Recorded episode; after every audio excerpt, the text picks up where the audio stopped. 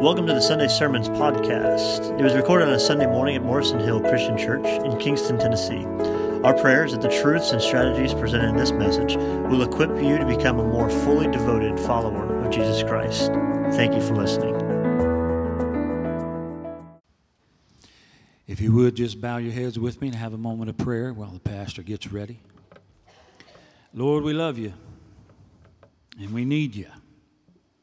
And that's why we're here. Without your forgiveness, we surely would be above all others to be pitied and lost. Help us, teach us, help us to hear, guide us, give us the strength to do what is needed to do to celebrate forgiveness. In Jesus' name. Once again, good morning and welcome to Morrison Hill Christian Church. We are so glad that you are here. Uh, we're so glad to have so many people in person.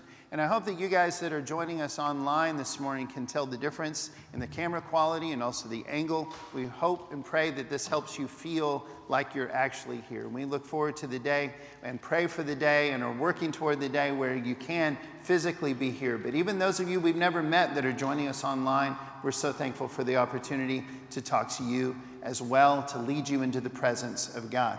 And that is what we do here every single Sunday morning. I try to say it out loud because sometimes it just feels like going through the motions unless you remember why you're doing the things you are doing. And we come here every single Sunday because God is worthy of our praise and because we need to connect with Him and we need to connect with others. And that's why we pray, that's why we sing, that's why we take communion, that's why we give, that's why we walk through God's Word with anticipation that His Holy Spirit will do something in us that makes us more like Jesus. That's what we're doing here this morning, and thank you for joining us, whether you're joining us online or here. We're excited for that opportunity.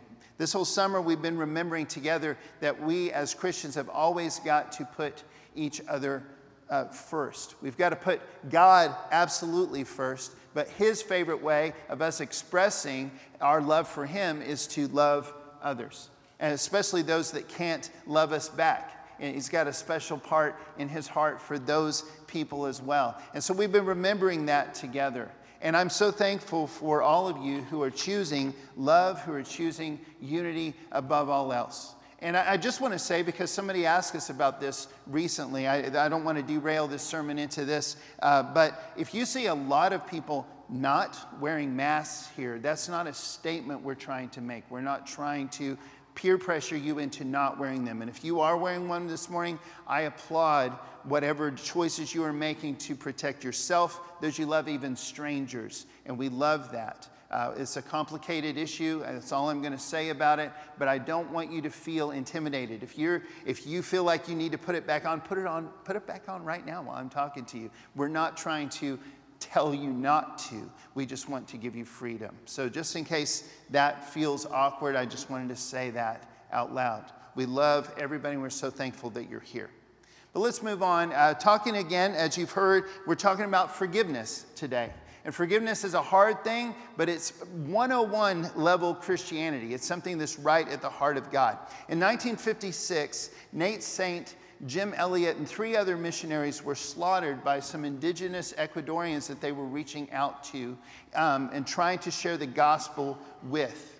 And that story kind of, in that era, it kind of went viral. That wasn't a thing then, but all the print media, Christian and secular, everybody knew this story. It was a big deal. And the church found a lot of inspiration that, oh, that's what it looks like when people are actually willing to give their lives to share the gospel with others. That's what that looks like. And, and everybody else was just mystified, like, wow. And you had people lining up on both sides excuse me, just like on most issues, wow, that was so dumb. They wasted their lives. They had so much potential. And other people going, hey, this is what we're all supposed to do. But the really amazing thing that happened in this story was not so much that five guys were willing to take a risk to share the gospel, but what happened next? After they were killed, their wives and their families moved in with the Waodani people. And they became part of their community. And because of that forgiveness and that daily choice that they made to live with them and share the gospel with them daily, almost the entire group, almost the entire Waodani people became Christians. Not only did they welcome them into their community, but they were able to join the family of God. That's what forgiveness looks like. From a biblical perspective, forgiveness and reconciliation are about the same thing. But from a biblical perspective, it's not just something you do in your heart, it's something you do and then you make daily choices the rest of your life based on what you did then. But here's the thing we all live in the present, we all live right here, right now. And I know you, like me, and like every other human being, we all have things in our past that we are tempted to look back on and either glorify or demonize. And sometimes we get stuck by that. Am I the only one? Has everybody ever got stuck in looking back? okay, so I'm not sure if you're nodding that I am the only one or you're nodding me too. But either way, I think we're on the same page. I hope so. So here, here's the thing we, we look back and we go, man, if only things were as great as they were in, for example, high school. Man, I owned the world in high school. Everything was great and everything was wonderful. And then right next to you is somebody who's going, I don't think I'll ever be happy because things were so bad in high school. My life is just wrecked. Are, are you with me? And, and, and we look back and we either look, we define ourselves as victims or we define ourselves as heroes that are now fallen or whatever else based on something in the past. And that's, that's just not the way it really works. Where we actually live is right here, right now, not in the past. And a lot of us do the same thing with the future. And we go, man, one of these days things are going to be amazing. One of these days things are, I'm going to get my act together. One of these days it's going to be so great. A lot of people say, hey, it doesn't matter how I live my life right now because one of these days I'll go to heaven. Then I'll work things out with God. You, you know what I'm saying? And what a stupid way to live your life. What a waste. What a waste. And, but uh, at the same time, a lot of us look at the future and we go, man, things are never going to get better. We are stuck. There is no new normal. There's no nothing that's going to be great ever again, and I just give up today.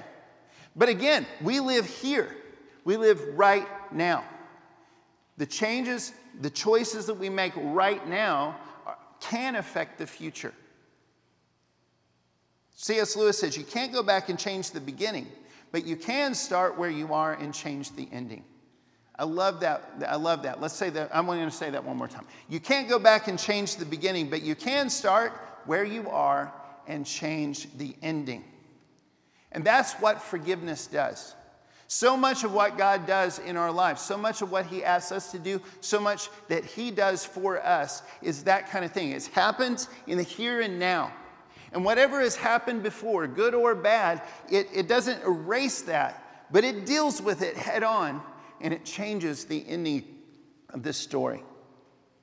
Forgiveness. I can't think of one thing that God does for us or asks us to do for others that's more dramatically an illustration of how God does that. That's how it works. We do something right now and then keep doing it, and that does change the ending of our stories. So, as we've been looking through the prayer of Jesus, we've been remembering that God is like a, a cosmic GPS that always knows exactly where we are and how we need to get to where we really should be at any given time. We've been looking through Him saying, We come to God as our Father in heaven, that we want His name to be praised, that everything we do is about building His kingdom. That's why we can trust Him to meet our daily needs. And now we get to where we are today. Forgive us as we forgive others. This was the only one of these themes, by the way, that when Jesus was done teaching that model prayer, that he went back and said, Oh, by the way, in case you missed this, let me make sure you understand what I said. And this is one of the clearest and scariest verses in the Bible. He says, If you forgive those who sin against you, your heavenly Father will forgive you. But if you refuse to forgive others, your Father will not forgive your sins. So, as we resync ourselves daily with our Heavenly Father, we must daily make sure that there is nothing separating us from Him.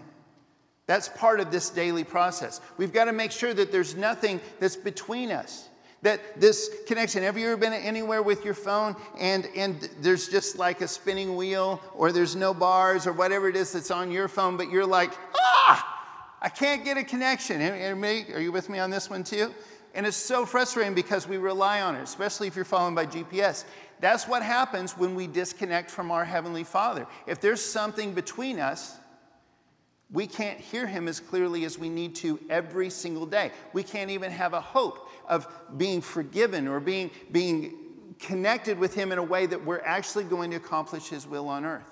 So, part of the process of surrendering him to him every single day, of resyncing ourselves with our Heavenly Father, has got to be this process of forgiveness. And there's two sides of this. One is horizontal, I did that backwards. One is horizontal, us forgiving others and others forgiving us, and the other is vertical, as us being dealing with God and Him forgiving us. When it, we're dealing with God, we must confess and repent our own sins daily. When we're dealing with everyone else, we must forgive others. We must choose love and choose unity daily.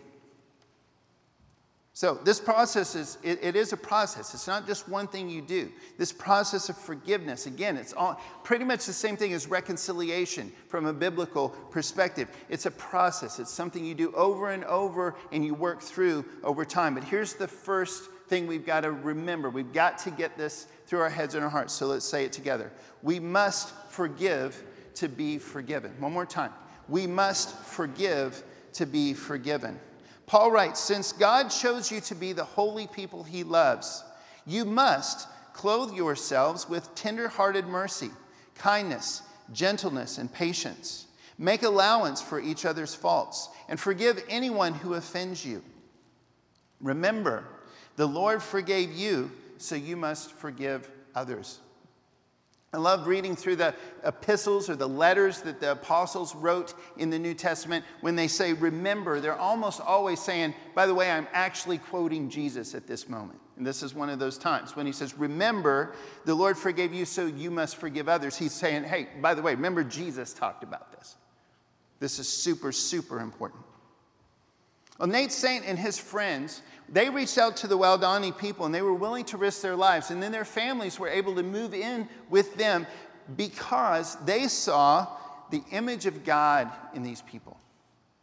They didn't see them as a project, they didn't see them as someone other than them. They saw them as fellow human beings, fellow people that are eternal beings trapped in physical bodies, trapped in space and time, just like we are.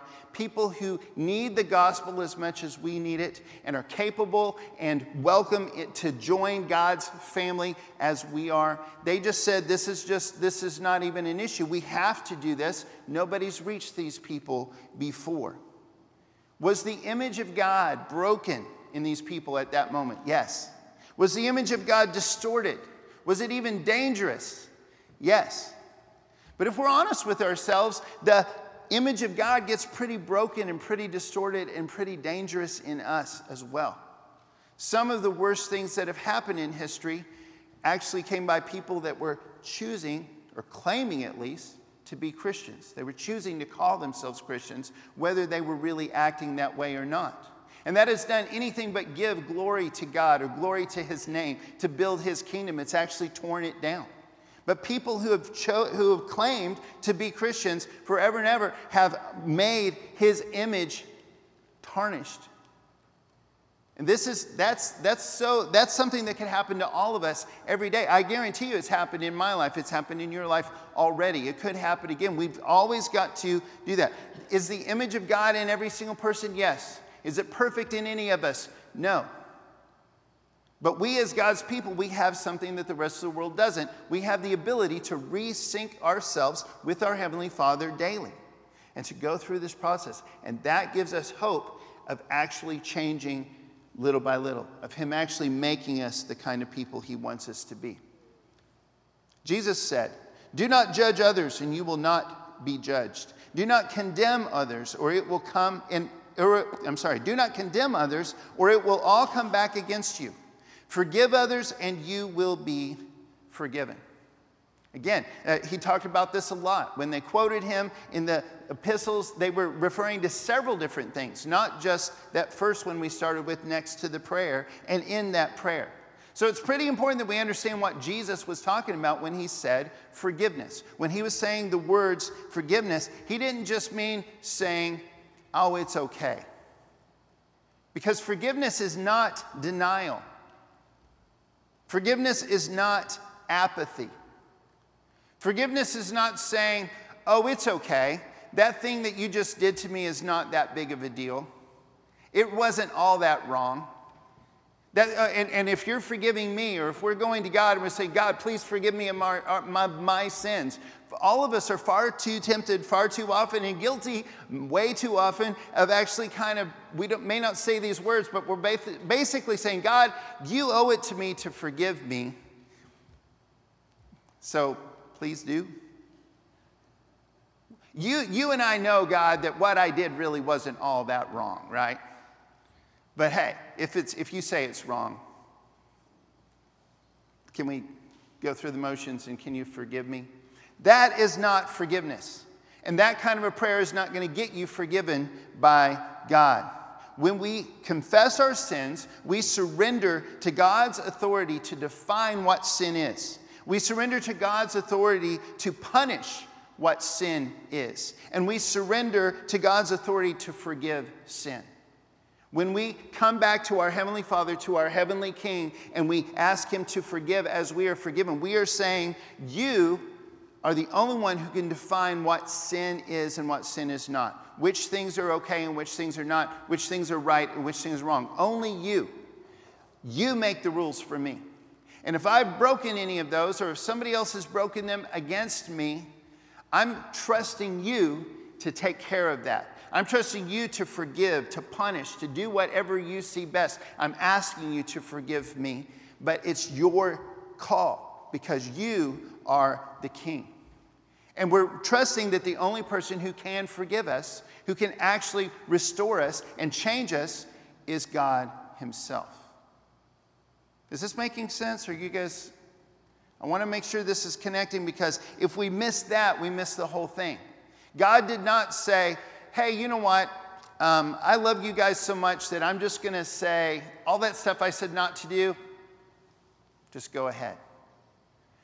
God loved the world so much that he gave his one and only Son to die and take the penalty of our sin and then to rise again so that we could have the chance to live again and live a completely different life. Sin was a very, very big deal to God, and it still is, and it always will be.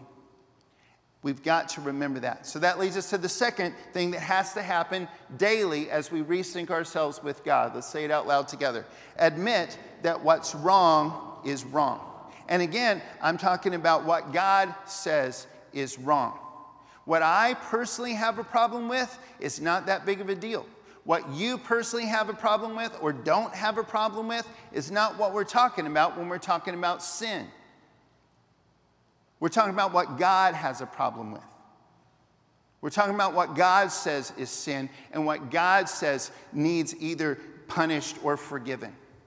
He makes the rules for us.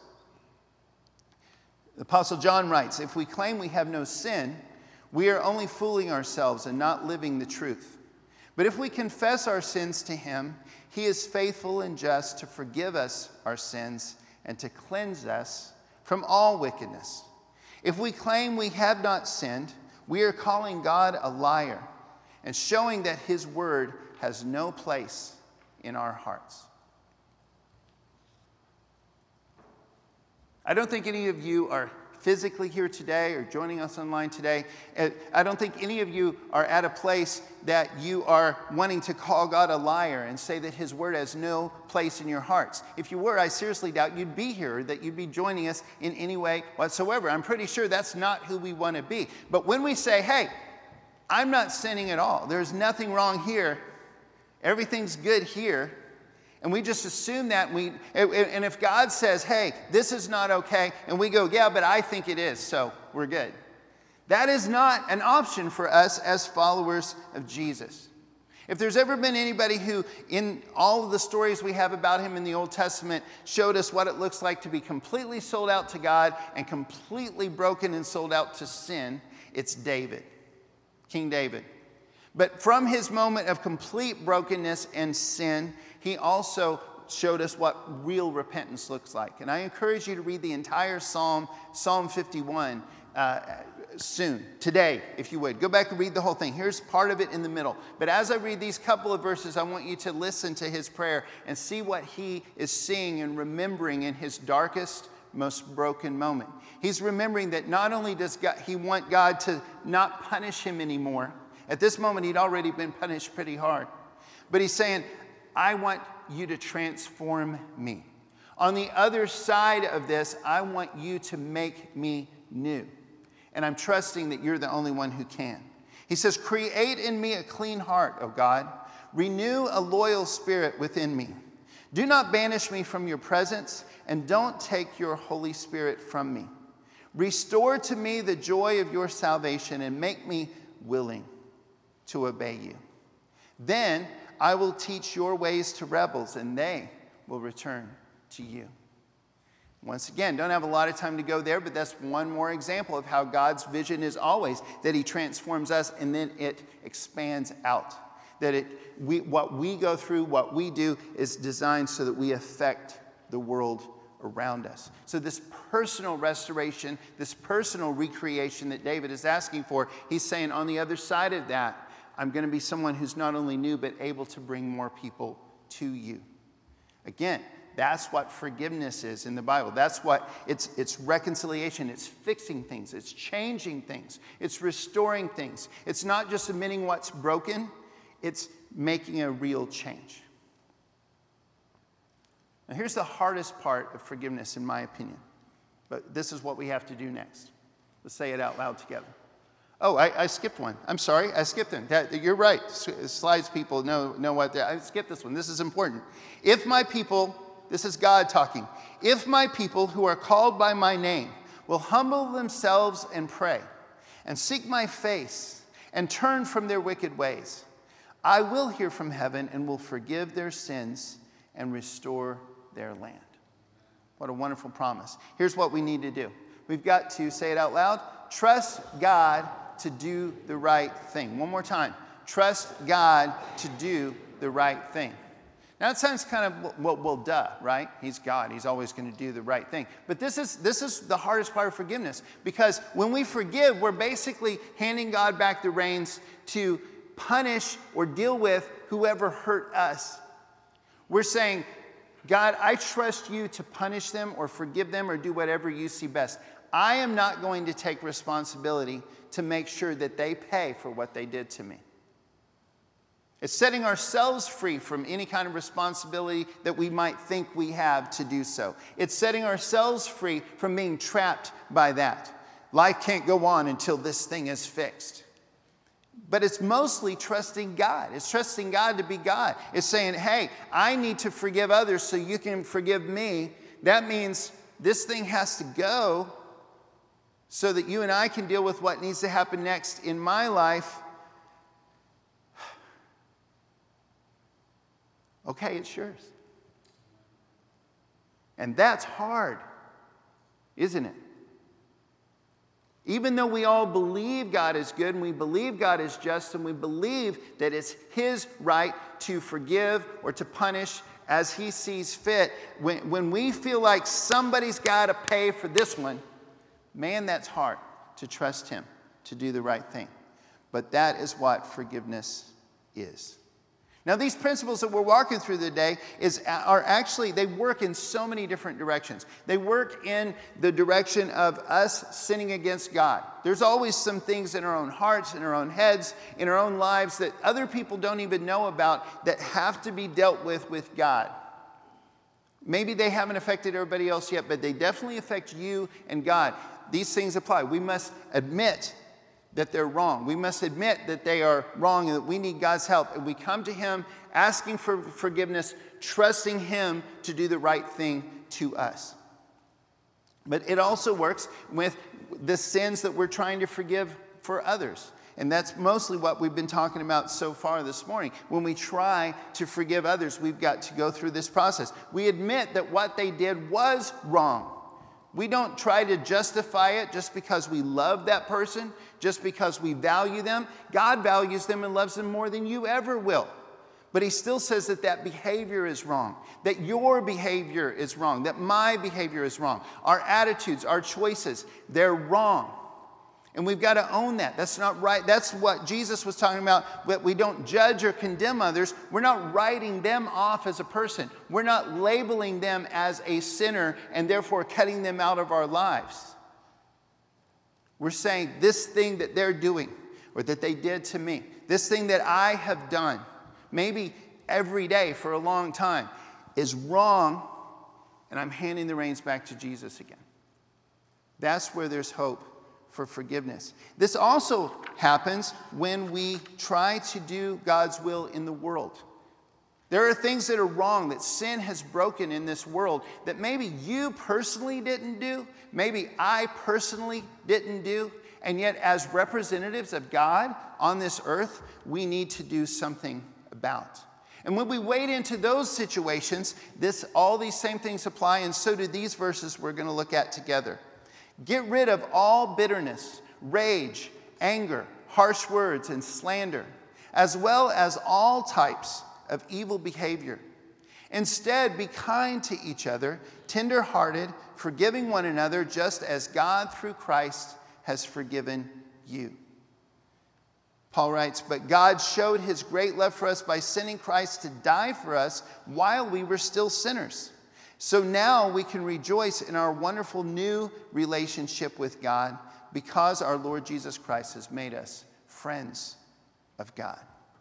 Which leads us to the next part of this process, the other side of reconciliation, the part that God's been hoping, why He's willing to do whatever it takes to make forgiveness and reconciliation possible. And that's that we, as His people, need to do the right thing. Let's say that together do the right thing. I'd like to remind you of C.S. Lewis's quote, same quote, because this is just so powerful, and we've got to remember this as we start to turn a corner and start to wrap up this morning. I want to make sure uh, that as we try to get practical about this, as we try to apply this to several specific situations, I want to make sure you can remember this. You can't go back and change the beginning. That applies to your life, the things you have done, the things other people have done to you. It applies to American history. It applies to a global pandemic happening and a bunch of different ways to react to that. It applies to every single thing that we've ever dealt with, everything we're dealing with now, everything we'll ever deal with. You can't go back and change the beginning of the story, but you can start where you are and you can change the ending. And that's the hope that's the responsibility that we have. One of the voices I've been listening to a lot lately is a guy named J.T. Thomas. Jonathan Tremaine Thomas usually goes by J.T. He has an amazing website that I highly recommend called civilrighteousness.org. Amazing uh, stuff because, like most activists that you would hear today, he's reminding us of several things that are just true. They're not opinions, they're true factual, hard truths about our history, about the realities of living life in America as a black person. Things that a lot of us really are, have been unaware of, just not really understood for a long time. What I love about this guy is he is a really strong believer, fifth generation pastor, and he is calling the church to do something about it. He's asking the church to remember that God's dreams for the world are put in our hands, that He's trusting us to change things. God's, God's not, His hope is not politics, His hope is not anything else. His hope is this group right here you and me, His family, His global family. Maybe all it has to do is to start with what Paul calls mourning with those who mourn. Have you ever comforted somebody and you don't understand what they're tore up about, but you just comfort them? Uh, anybody who's a parent has done that with, with their own kids. If, you, if you're close enough to someone that they would cry, literally cry on your shoulder, that you know what that's like. You don't have to understand their pain to be able to just make that first step and to listen to their pain, to comfort them. That's something that all of us could do. We can also, all of us, we can extend fellowship to everyone. The people who love us, the people who hate us. The people that we think are a lot like us and the people we think are not like us. In any category. I'm talking about beliefs, I'm talking about culture, I'm talking about the languages we speak, I'm talking about what we look like, what we eat, I'm talking every direction. When you, we can, we can change what we do right now, and it can affect the future to actually create reconciliation in every part of your life. I'm talking about your family. I'm talking about your friends that used to be your friends and really aren't your friends now. I'm talking about the people that you don't talking to right now because you don't like what they said on Facebook.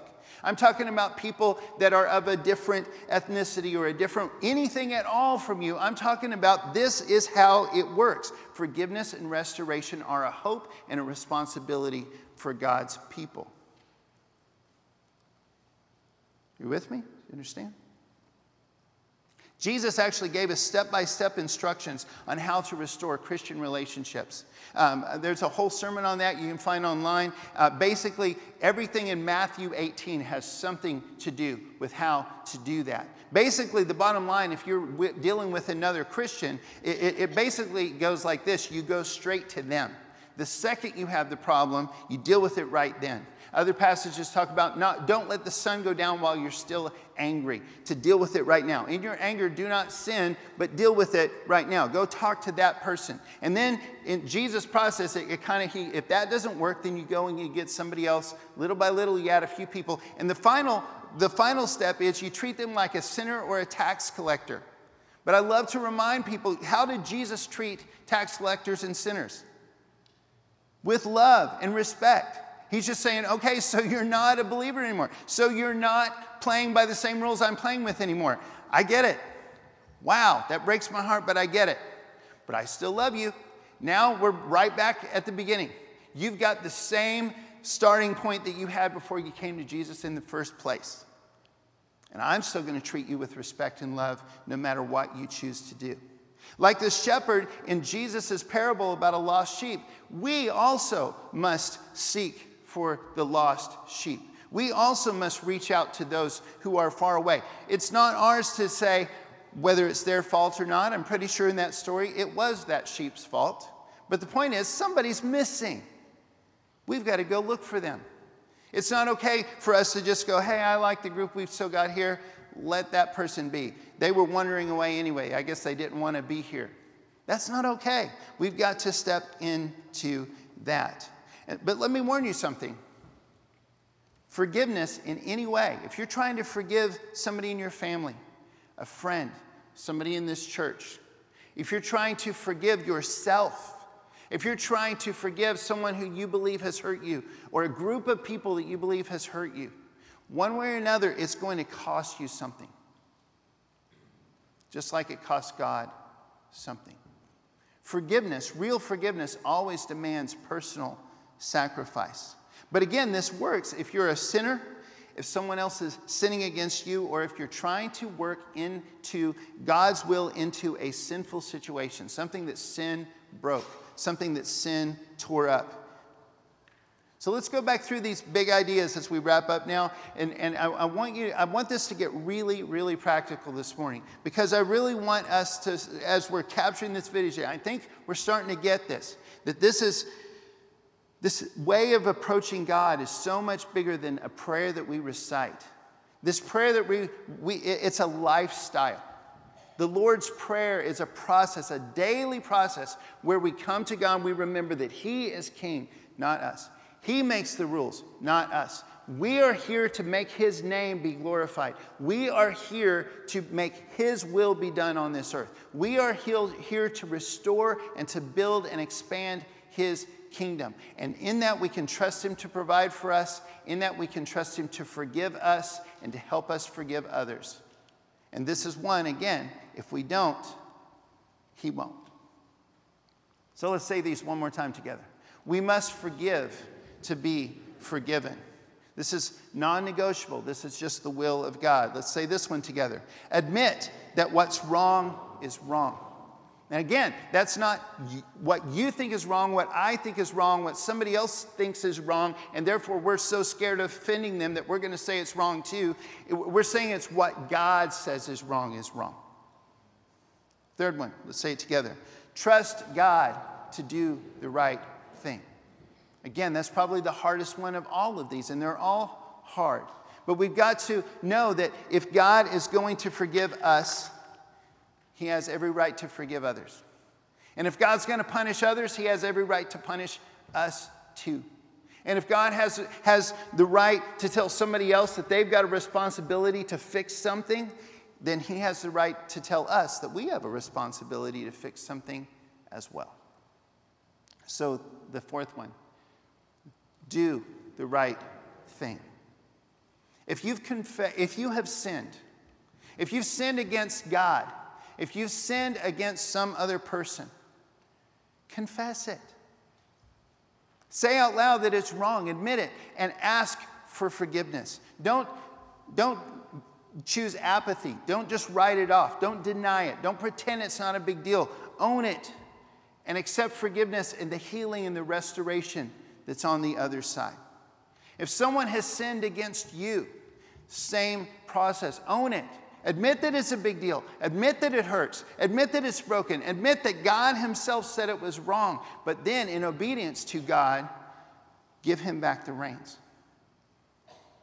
And I know for a fact that as I'm saying this, every single person in this room, if you're listening still, you know you, there's a specific situation in each one of your lives where these are there. Every one of us has sinned somehow, every one of us has been sinned against. And if you are being called into dealing with uh, something else in the world, and honestly, these issues that we're facing right now, they're not brand new issues. They're just, they've come into the spotlight again. And I think there's, there's too many of them for each one of us to all deal with. But if God is calling you into dealing with a specific issue, you need to deal with that. And I think He wants all of us to deal with all of them in some way or another. So, one of the ones that's on my heart personally, one of the ones that I'm personally trying to do something about, is the idea of racial reconciliation. And I've got some very simple ideas about how we could do that.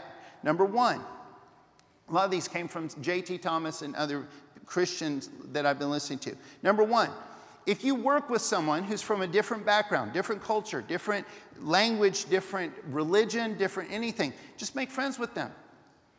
Let it start there. You don't have to rearrange the entire world, you just make friends. If you work in real estate, we can't go back and fix redlining or some of the other terrible things that have happened in our past. But if you have any way that you're, you have some influence over your own community, you can make sure that there's justice and equality today. We have people in our church that are law enforcement officers, and they're wonderful, godly people. If you have anything to do with the law, it's your responsibility to make sure that it's always handled with justice and with equality. That's, that's something you personally can do. If you're in any kind of authority at all, if you're teaching people, if you are talking to people, you're raising your own kids, you have the responsibility to tell them the truth about everything. Not just this, but about everything. You have the responsibility to teach your kids to resync with God every day and show them what that looks like by example. As we close this morning, I want, I want, to just remind you something of two things about Jesus. Two images that I, I hope that you can see. And they're both Jesus.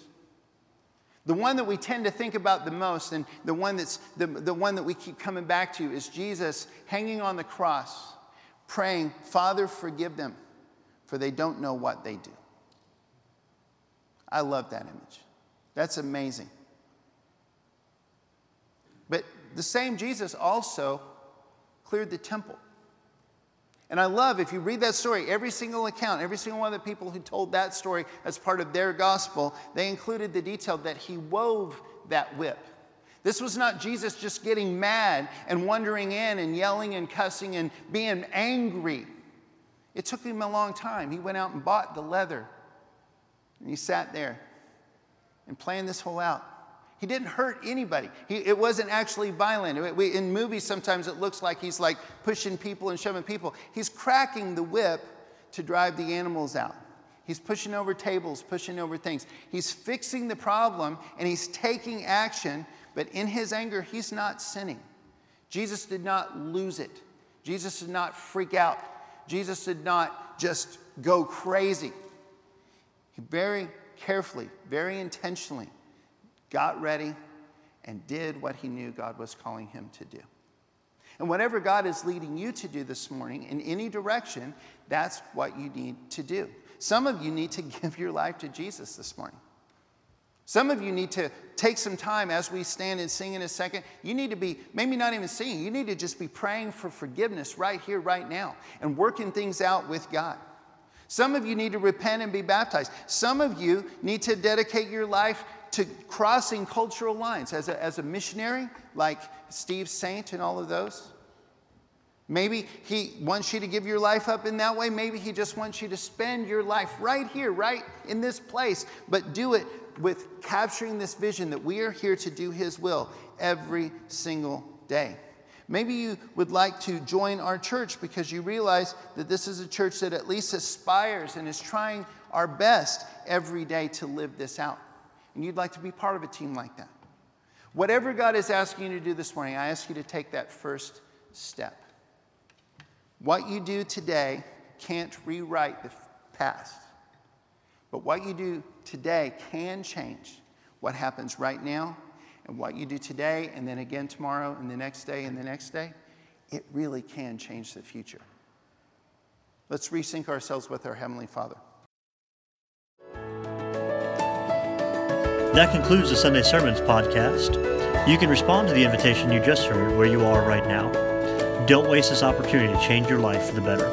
If you've made a decision or are interested in learning more, please visit us at morrisonhill.com.